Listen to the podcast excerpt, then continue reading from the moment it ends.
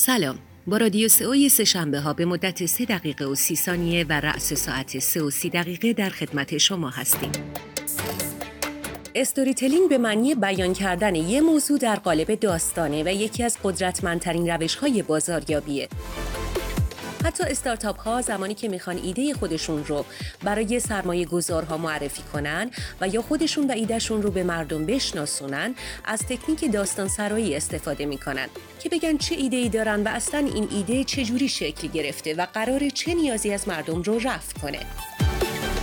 به طور کلی شیوه داستانگویی در بیان هر موضوعی می‌تونه بسیار قدرتمند باشه چون معمولا داستانها برای مخاطب جذاب هستند و مردم دوست دارن اونا رو دنبال کنن. حالا این داستان می‌تونه داستان برند باشه داستان افرادی باشه که توی اون سازمان کار می‌کنن داستانگویی در مورد مشتریان اون کسب و کار باشه داستانگویی در مورد اهداف چشمانداز و دستاوردهای اون برند باشه بخش درباره مای یک سایت باشه در کمپین های تبلیغاتی باشه و حتی در پست های منتشر شده در یک سایت باشه. همه این موارد جزی از داستان برند هستند که مجموعه این موارد باعث میشه یه برندی تو ذهن شما بمونه و دلتون بخواد بیشتر دربارش بدونین. بیشتر مواقع توجه بیش از اندازه به بهینه سازی از نظر فنی و کلمات کلیدی باعث میشه که از مسئله مهمی به نام storytelling غافل بمونیم. چرا storytelling برای سئو خوبه؟ چون خواننده رو به خوندن پست ترغیب می‌کنه و تهیه یک پستی که خواننده بهش علاقه داشته باشه دقیقا همون چیزیه که گوگل می‌خواد.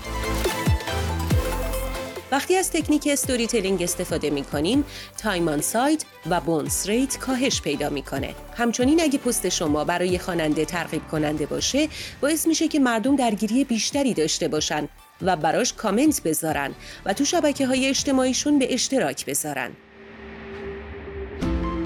در واقع storytelling منظر احساسی و انسانیه و سئو منظر فنی قضیه است که تحت تأثیر الگوریتم ها قرار داره.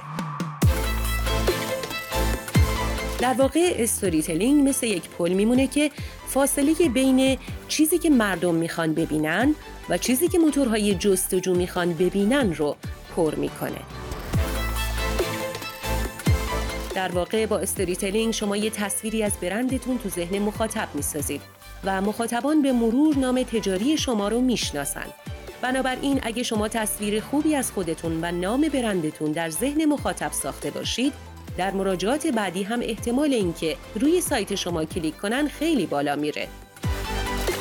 یعنی زمانی که شما شناخته شده باشید حتی اگه سایت دیگه ای لینک یک باشه و شما در لینک های سه و چهار و حتی پنج حضور داشته باشین چون شما رو می‌شناسه میاد روی سایت شما کلیک می‌کنه. در قسمت بعد ادامه این موضوع رو با هم میشنویم.